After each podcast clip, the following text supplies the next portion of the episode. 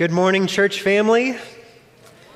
Happy New Year. We are now in 2024. Students, welcome back. I love you. I missed you. It's good to see you. Um, we are starting a new study through the book of Exodus for the next several months. I'm very excited to be to have the privilege of kicking us off this morning. The title of the series is Holy and Near, and these are themes that we will see throughout this book. It is somewhat of a paradox when we think of holiness, of God's separateness from us, how He is unlike us. He made all things. He is ruler and sovereign over all things as creator of all things, but He is also pure and good and holy in His character, in His essence. We are fallen people. There is a separation that exists between sinful people and the holy God, and yet He has drawn near to his people. And, and he wants to have community with his people. And he gives us guidelines through this book that we'll see of the means by which sinful people can come and relate to the holy God. Think of how uh, Genesis begins. Adam and Eve are in the garden, and when they sin, they are kicked out of the garden. There is a separation that then exists throughout the rest of Genesis. But God is faithful. He's working with the stories of the patriarchs, but there still is this background weight of just the separation that exists. We, we're not in the garden anymore. Exodus is kind of the next chapter in the story, and it, it really begins this, this ministry of separation, but, but again, just highlighting God's nearness to his people. Just to give an overview of the book, the first 15 chapters or so, that's really the Exodus. That's kind of the famous part. If you are maybe of my generation, the Prince of Egypt, images come to your mind. Maybe if you're my parents' generation, maybe Charlton Heston comes to mind. That's all in the first 15 chapters. There's 25 more chapters in this book. Most of the book is after the famous part. The first half, the first 20 chapters, are all narrative in, in genre, and then the second half are primarily law, it's rules and regulations. And there's so it's it's so rich. There's so much that we're going to see in this book. God introduces himself with a personal name. He judges sin in righteousness and justice. He shows that substitution is the means of deliverance in the Passover. He uses what is weak to defeat the strong. He provides for his people. He delivers for a purpose. So, again, there's that narrative first half, and then all of these rules and regulations in the second half. It's because God doesn't just deliver his people to some neutral state, he delivers them to be worshipers and there's a right way in which we need to worship God. The office of mediator is established and highlighted as, as essential. But we also see that Moses is an imperfect mediator. And whenever he messes up, we have this longing of oh, we need a better mediator. We're going to go very fast, relatively, through this book. We're going to be here the next several months, but it's a long book. It's 40 chapters. Kevin DeYoung, I think, preached through it in like three years. You can go very slow if you want to. There's a lot to pull out. But um, just considering the makeup of our church, Savannah is a very transient town. If uh, we have a lot of young professionals, college students, um, if, if someone is a member of Bull Street for five to 10 years, that's, that's wonderful and beautiful. But I don't want to spend half of that time in one book of the Bible. So we're going to go pretty fast. Some sermons we might cover a couple chapters at a time, uh, wanting to be faithful to the text, encapsulating a, a narrative arc, but we can take, you know, most of the plagues all in one sermon. We can take a lot of the uh, the rules for how the tabernacle should be set up. A lot of that can be done in one sermon. So uh, some of these sermons will be Maybe not what we're used to, but that's okay. It's the Word of God, and it's good for us. This morning, I'm covering chapters 1 and 2. to really set the groundwork for the book. How, how does Moses, who is writing this book, how does he introduce the themes that we're going to see? We're not going to cover every theme that is present in the book, but there are a few that stand out that I think are highlighted in these first couple chapters. If you will allow your eyes to go down to your copy of God's Word, uh, you can see that in the beginning of the book, there is this strong connection to the book of Genesis. Moses is picking up where he left off in, in authoring Genesis as well. He speaks of the tribes, or the, the sons of, of Israel, who are now the heads of tribes. He lists all 12 of those sons. Joseph was already in Egypt in verse uh, 5. Remember, that is how Genesis ends. Joseph had gone down and then his family had come down to join him to escape the famine. We're picking up right where we left off. The, the promises, the covenant promises to Abraham, are being fulfilled. It says that in verse 7 the people of Israel were fruitful and increased greatly. They multiplied and grew exceedingly strong. That should take us back to the beginning of Genesis. Adam and Eve were commanded to be fruitful and multiply and fill the earth with image bearers. Here we see that Israel is being fruitful and multiplying. They are growing and fulfilling that, that, that blessing, that promise that the Lord had established in Genesis. And yet, it's not all roses. Verse 8 says, Now there arose a new king over Egypt who did not know Joseph. So we're not in Genesis anymore. The people have multiplied, they have expanded, but they've expanded in slavery and oppression. How is God going to be faithful to his promise now? You see the dilemma? There is foreshadowing in these first two chapters of things that are to come. God is always working toward his purposes. Even if it doesn't look like it at first, he is always working in his gracious, sovereign intentions. God is going to continue to be faithful to his promises and bring those promises to fruition in the most awe inducing ways imaginable. He will get the glory. My prayer is that this morning we would be comforted by this reminder that God is always faithful to his promises. By, when we see that he is greater than any earthly threat, that he is always working, always providing, even when it doesn't seem like it, I pray that we would find comfort in that and worship him for that, that we would give glory to our God, who is our deliverer. Moses was the exact deliverer that the children of Israel needed. And at the right time, the Lord has provided an, a deliverer even greater than Moses in Jesus.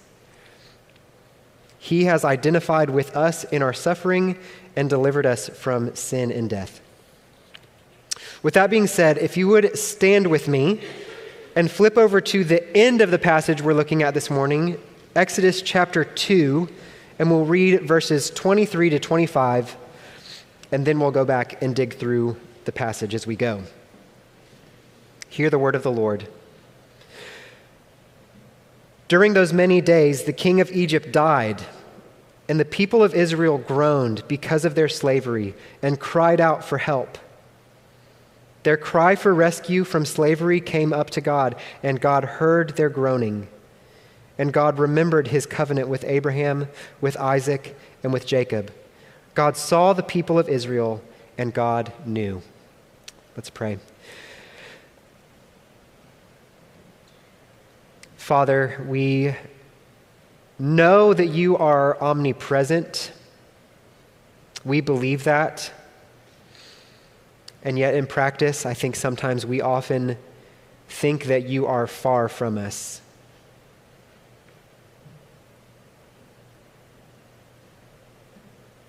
we know that you are here with us at this time. You are present. you are near to us. We are your people, gathered together to hear from your word. Would you reveal yourself to us through your word? In Jesus' name, amen. You may be seated.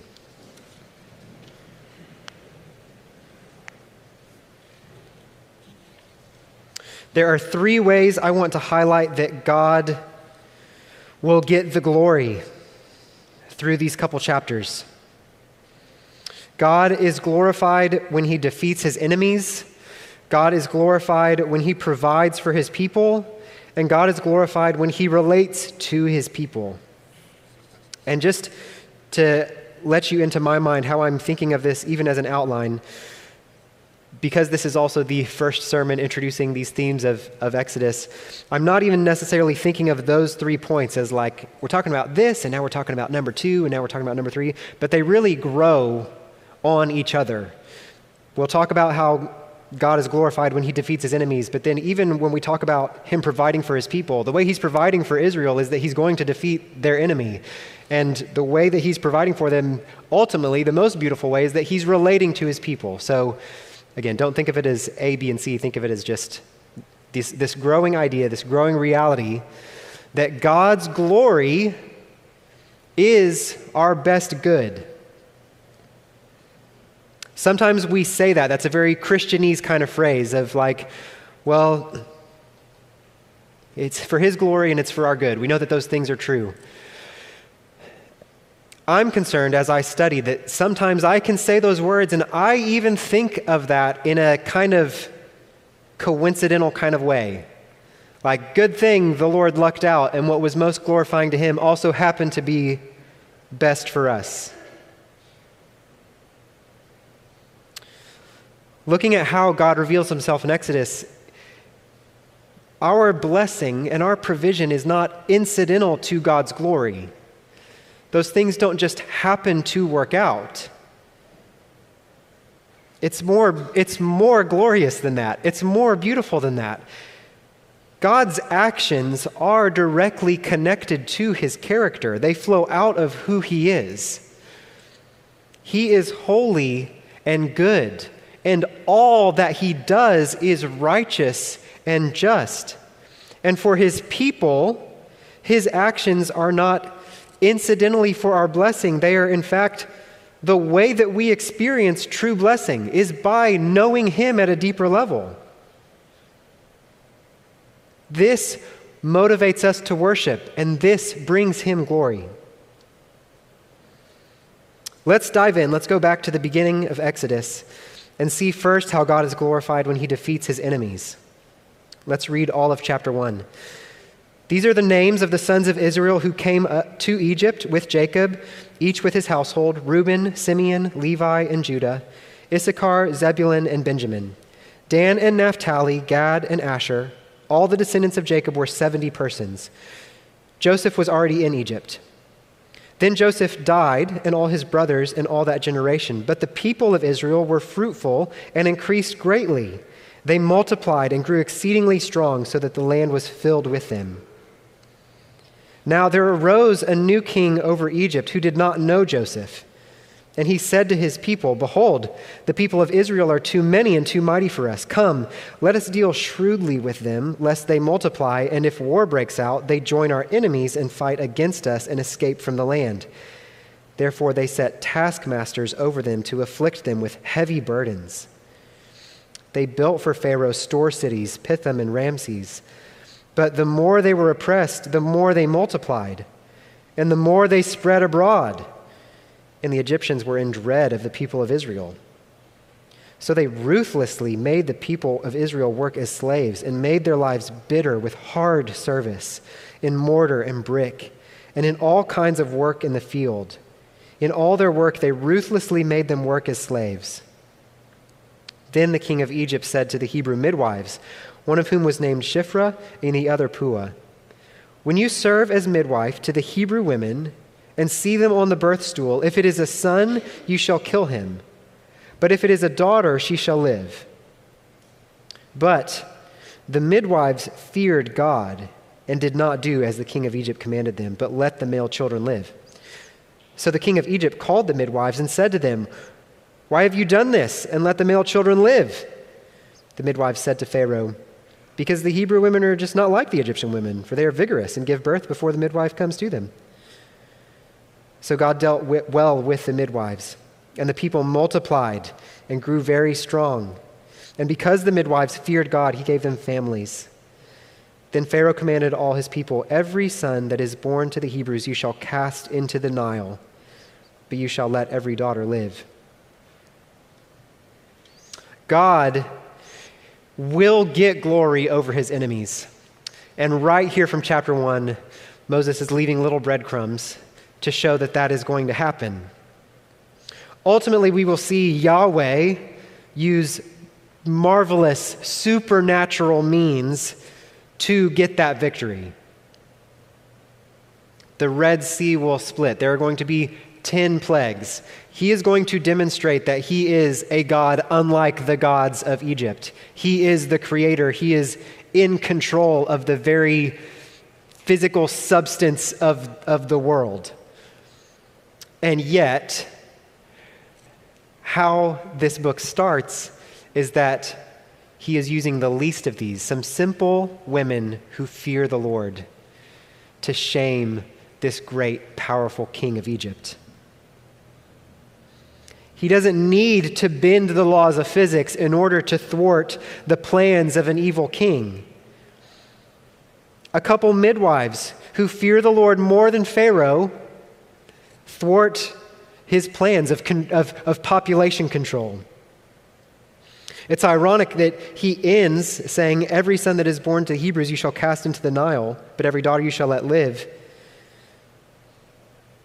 Knowing the end of the story, it is the sons of Egypt who will end up drowning when God gets victory over Pharaoh and over Egypt. One thing to consider as we dive into this book, especially with the first half of the book being narrative, it is important to recognize that uh, not every narrative in the Bible is, um, sometimes things are described, not necessarily prescribed, right? Description, not prescription. It's easy for us at this point in redemptive history to look at Egypt and see the connections and the, the greater spiritual realities at play saying that, yes, Jesus has freed us from slavery to sin. And we can almost think that that's all that Pharaoh and Egypt and Moses and Israel represent. It's important to remember that this is taking place in human history. Pharaoh was one of the most powerful men in the world. It is not nothing to say that a couple Hebrew midwives are highlighted, their names recorded for God's people for all time, thwarting his plans. God absolutely cares about the spiritual, and we will get there later in the sermon. But God is working through human history and through human agents, and He is deeply concerned with the affairs of the world. even if it doesn't look like it. Even if the people are still enslaved, the Lord is working, and He is often working through the means of His people. He will get glory over Pharaoh. God is also glorified as He provides for His people. Let's continue on into chapter 2. Now, a man from the house of Levi went and took as his wife a Levite woman the woman conceived and bore a son, and when she saw that he was a fine child, she hid him three months. When she could hide him no longer, she took for him a basket made of bulrushes and daubed it with bitumen and pitch. She put the child in it and placed it among the reeds by the riverbank. And his sister stood at a distance to know what would be done to him. Now the daughter of Pharaoh came down to bathe at the river, while her young women walked beside the river. She saw the basket among the reeds and sent her servant woman, and she took it. When she opened it, she saw the child, and behold, the baby was crying. She took pity on him and said, This is one of the Hebrews' children. Then his sister said to Pharaoh's daughter, Shall I go and call you a nurse from the Hebrew women to nurse the child for you? And Pharaoh's daughter said to her, Go. So the girl went and called the child's mother. And Pharaoh's daughter said to her, Take this child away and nurse him for me, and I will give you your wages. So the woman took the child and nursed him. When the child grew older, she brought him to Pharaoh's daughter, and he became her son. She named him Moses because she said, I drew him out of the water. The Lord will provide for his people in all kinds of miraculous ways through this book. When they are exodusing, actually going out of Egypt, they plunder Egypt on the way. The people of Egypt are so eager to see them go that they give them gold and silver and clothing. The Lord provides for his people. Once they're in the wilderness, he is going to supernaturally provide for his people in giving them food and water out of the things of the wilderness manna and water from the rock. Thinking of the second half of this book, the Lord is going to provide for his people the rules and regulations they need in order to live in community with the Holy God. But before we get to any of that, first the Lord provides a deliverer. Even when it seems like all is lost, the people are still in slavery, the Lord is working and he provides a deliverer. Moses is born. Again, there is a connection from here back to Genesis, saying this is a continuation of the same story, but it's getting more specific. So, back in verse 3, where it says that Moses' mother took for him a basket made of bulrushes, that word for basket in the Hebrew is teva. It's used 28 times in the Bible, two times here, and 26 times in Genesis 6, 7, 8, and 9. Our Bibles translate the word ark in Genesis 6, 7, 8, and 9. Just as Noah was provided as a kind of deliverer for all of humanity when the Lord judged the sin of people with a worldwide flood we should see the connection here. It gets lost in translation a little bit because we're like, oh, how sweet. She put him in a basket. The Lord is providing for his people a deliverer who, just like if Noah and his family were lost, humanity would have been lost. If Moses is lost, Israel is going to be lost. That's, that's what we should read from this. That this is the man that God has set apart, that he protected through the waters of the Nile when other, other children perhaps were being drowned in the Nile. Moses is delivered, and he is going to deliver the people of Israel. Not only does the Lord guard Moses' life in those moments that he's in the water, but again, look how God gets the glory over Pharaoh while also providing for Israel by providing for Moses. Who should find him but Pharaoh's daughter? What? It doesn't get better than that. The irony is just delicious. Anyone could have found this baby floating in the water and cared for him, and God could have still provided for him and cared for him and protected him. But of all people, the daughter of Pharaoh, who at this very moment is trying to control the population, his daughter comes upon him, sees him, has pity on him, and of all things to happen, ends up hiring Moses' biological mother to care for him. The Lord is providing for Moses, He's providing for Moses' mother. All of this is foreshadowing the ways that God enjoys, takes such delight in providing for His people. We are so needy as people. We have all kinds of physical, spiritual, relational needs. God cares about all of our needs.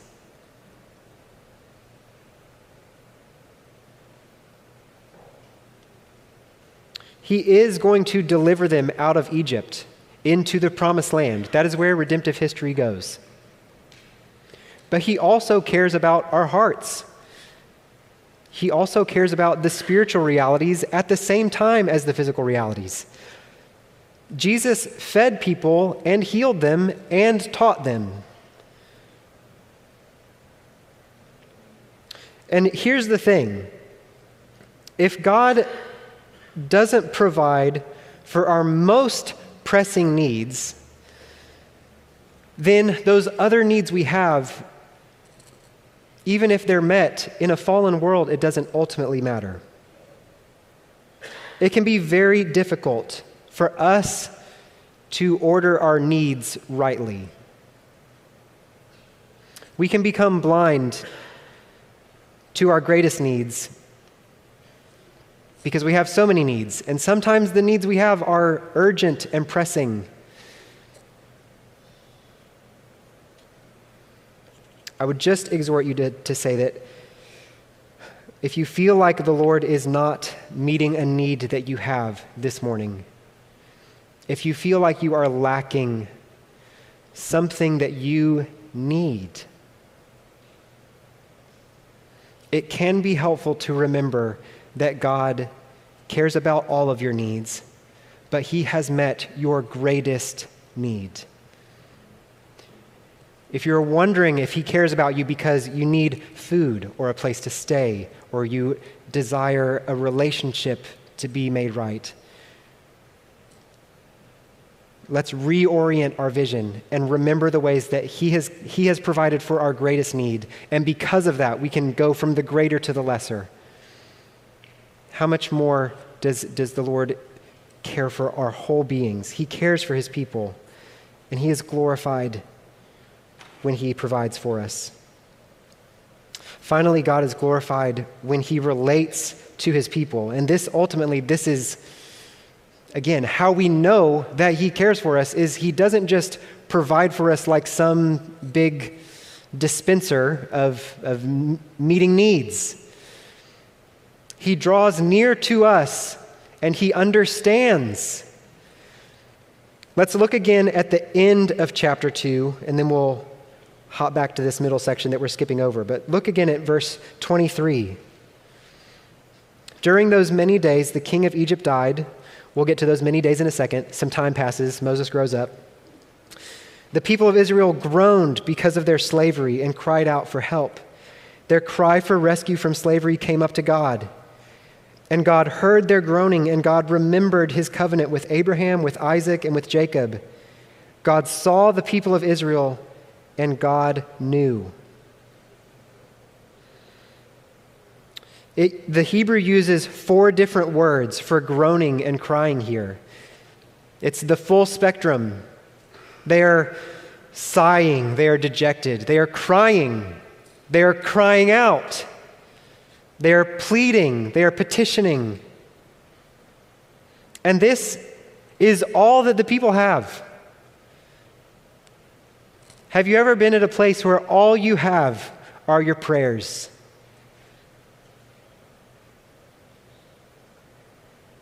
The Lord relates to his people. Verse 24 says that God heard their groaning and remembered his covenant with Abraham, with Isaac, and with Jacob. God saw the people of Israel and God knew. God hears. There's four different verbs that it uses here. First, it says that God hears their groaning. Such comfort can be had in just knowing, especially if you feel like all you have are your prayers, knowing that God is listening, the God of the universe hears your prayers. This is what David says in Psalm 6 Verses 8 and 9 Depart from me, all you workers of evil, for the Lord has heard the sound of my weeping. The Lord has heard my plea. The Lord accepts my prayer.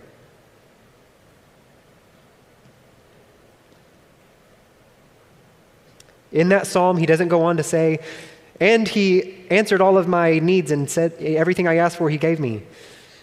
There's comfort that we find in just knowing that the Lord hears our plea and he accepts our prayer? Is it enough for you that the Lord hears you today? Can we be content with that?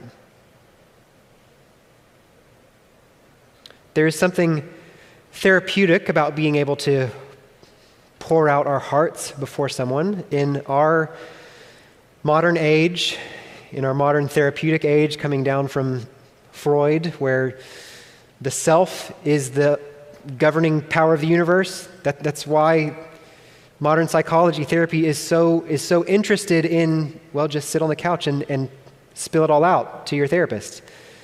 Because that's where we have placed culturally, that's where our society has placed ultimate truth.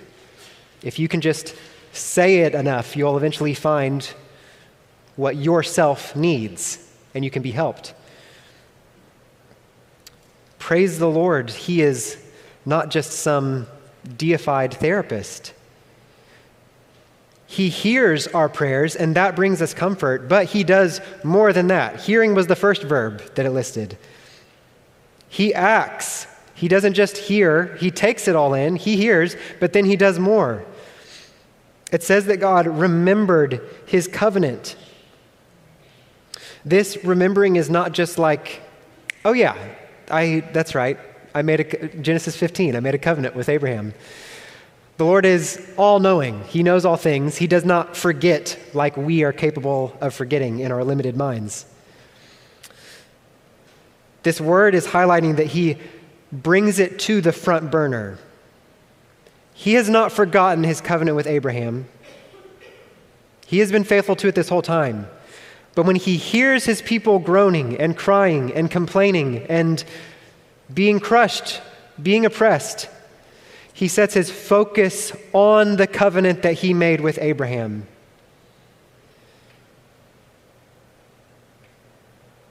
He sees. God saw the people of Israel. So often, seeing and eyes in Scripture are speaking to a, a factual knowledge and an all encompassing factual knowledge. So think of apocalyptic literature that talks about creatures with eyes. It's, it's speaking to that, that they can see all things, and that if they are serving God, how much more does He see all things? He knows all things.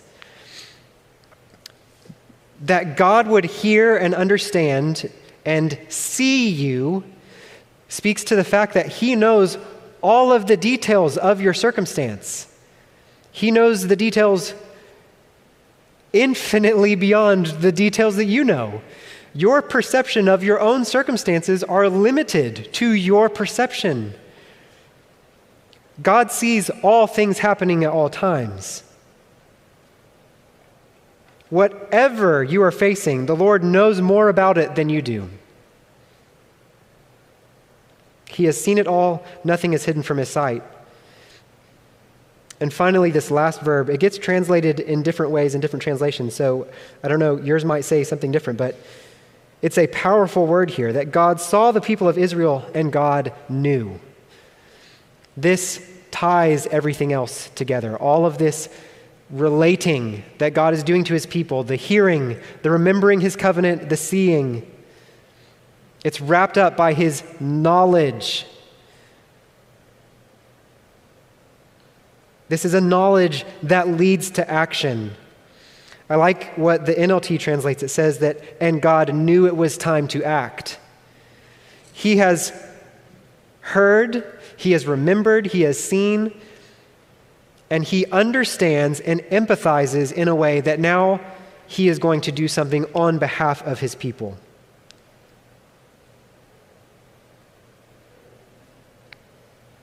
We see a type of relating to the people, identifying with the people in Moses. So let's back up now to verse 11 and read uh, where we left off with Moses. One day when Moses had grown up, he went out to his people and looked on their burdens. And he saw an Egyptian beating a Hebrew, one of his people. He looked this way and that, and seeing no one, he struck down the Egyptian and hid him in the sand. When he went out the next day, behold, two Hebrews were struggling together, and he said to the man in the wrong, Why do you strike your companion? He answered, Who made you a prince and judge over us? Do you mean to kill me as you killed the Egyptian? Then Moses was afraid and thought, Surely the thing is known. When Pharaoh heard of it, he sought to kill Moses.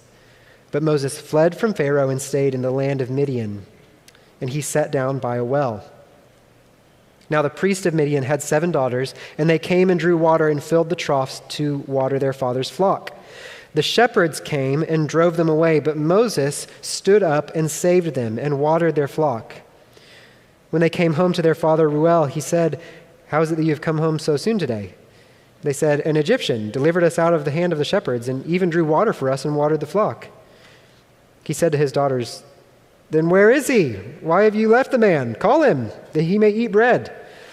And Moses was content to dwell with the man, and he gave Moses his daughter Zipporah. She gave birth to a son, and he called his name Gershom, for he said, I have been a sojourner in a foreign land. Again, with narratives in the Old Testament, it's important that we don't uh, overly simplify them or that we see things there that are not there. Um, you know, the seventh plague was hail, and they mocked Jesus, saying, Hail, King of the Jews. So it's an allegory. No, no. Think about where we are in redemptive history. We are on a road that is leading to Jesus, and there are road signs along the way. And so, Let's look at what road signs are here in Moses as an example of a kind of deliverer. Not perfect, it makes us long for a better one, but he is a kind of deliverer. First, he identifies with his people. Think about how easy it could have been for Moses to just grow up in the lap of luxury. He would have been educated where his people were slaves physical labor. He would have had all of the foods, the, just the riches of the world were available to him. He grew up as Pharaoh's grandson. All of the benefits of royalty without any of the pressures. And yet, it says one day when Moses had grown up, he went out to his people, went out. That word is used over a hundred times throughout this book. Exodus, he goes out from the royal court, and eventually he's even going to go out of Egypt itself. He went out and looked on their burdens.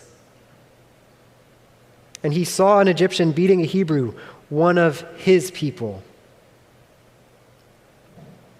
Moses identifies with the suffering of his people. Now, Moses takes things into his own hands and looks this way and that and kills the Egyptian. There's not a lot of commentary given to that action, it just gives it to us. So we don't know all the details of the circumstance. But based on where things go, I think we can rightly interpret that he probably shouldn't have done that. But it's not all bad because when he flees, when he goes out of Egypt, he flees into the land of Midian, the wilderness. Again, God's preparing his people, he's providing for his people. It'll come in really handy for the children of Israel that they have a guy who spends 40 years in the wilderness a little later, but we'll get there. He comes to the wilderness, and the priest of Midian has seven daughters, shepherdesses. They're taking care of his flock. They come and they water, and other shepherds come along and they're trying to, to shoo him off. Shepherds, shepherding was very common in these days, um, but they shepherds themselves were kind of looked at as like the scruffy kind of low lives. And so it's not surprising that these daughters take a flock, they're trying to water them. Some other shepherds come in, and it seems, based on their father's question later of, How'd you get back so quickly? It seems like they have a habit of doing this. Other shepherds come in, they're taking advantage of these girls. Moses is just as righteously zealous as he was when he killed the Egyptian, but he gets rid of these shepherds. He cares for these daughters of the priest, he waters their flock. Moses is a good relator to his people. And because of that, we can see how God is an even greater relator to his people. Letting Scripture interpret Scripture, the author of Hebrews in chapter 11, the Hall of Faith, in talking about Moses, says this is Hebrews 11, 24 to 27. By faith, Moses, when he was grown up, refused to be called the son of Pharaoh's daughter choosing rather to be mistreated with the people of God than to enjoy the fleeting pleasures of sin. He considered the reproach of Christ greater wealth than the treasures of Egypt, for he was looking to the reward. By faith, he left Egypt, not being afraid of the anger of the king, for he endured as seeing him who is visible, who is invisible. That is so helpful that the Lord gives us this other passage in the New Testament to see this account through even more detail. It says that Moses considered the reproach of Christ greater wealth than the treasures of Egypt. Obviously, Moses doesn't know the name Jesus.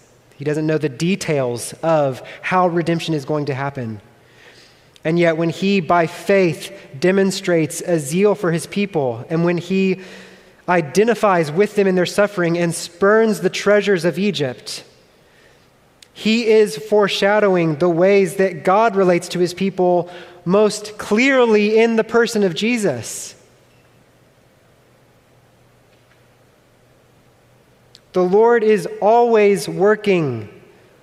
He is always working. He is always providing. And when the time was right, when the time was fulfilled in Mark 1, the kingdom of heaven was at hand, Jesus came. Though he was rich, yet for your sake he became poor. Jesus identifies with the suffering of his people. Hebrews chapter 4 says, Since we have a great high priest who has passed through the heavens, Jesus, the Son of God, let us hold fast our confession. For we do not have a high priest who is unable to sympathize with our weaknesses, but one who in every respect has been tempted as we are, yet without sin. Let us then with confidence draw near to the throne of grace that we may receive mercy and find grace to help in time of need. What needs do you have this morning? They have all been met in Jesus. Through Jesus, the Lord is most fully able to hear and see the, the groaning and the complaining of sinful people and remember his covenant and act on it and know no. He knows. He knows because Jesus put on human flesh. He has experienced hunger and tiredness and betrayal and temptation. There is no need we have that Jesus has not experienced first. And through him, the Lord provides everything that we need. Church, be comforted and worship our God, knowing that He is always faithful to His promises. He is greater than any earthly threat. He is working and providing, even if it doesn't look like it on the surface. Jesus is a deliverer better than Moses, and He has identified with us in our suffering and delivered us from sin and death. Soli Deo Gloria. Let's pray. Father, thank you for your word. Thank you for delivering your people out of Egypt. Because from your people came the Messiah, came the great deliverer, came the prophet greater than Moses.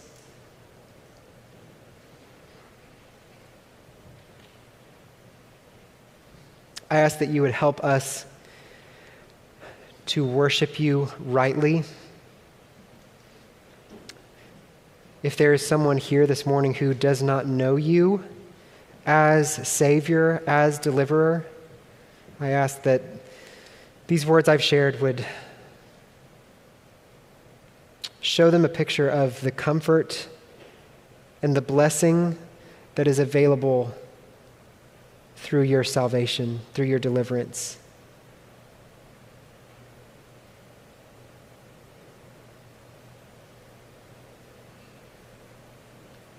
Thank you for the ways that you care for us. Thank you for sending your Son, Jesus, to be our atoning sacrifice. And now, through the Holy Spirit, we have um, all the help that we need. We love you and praise you. In Jesus' name, amen.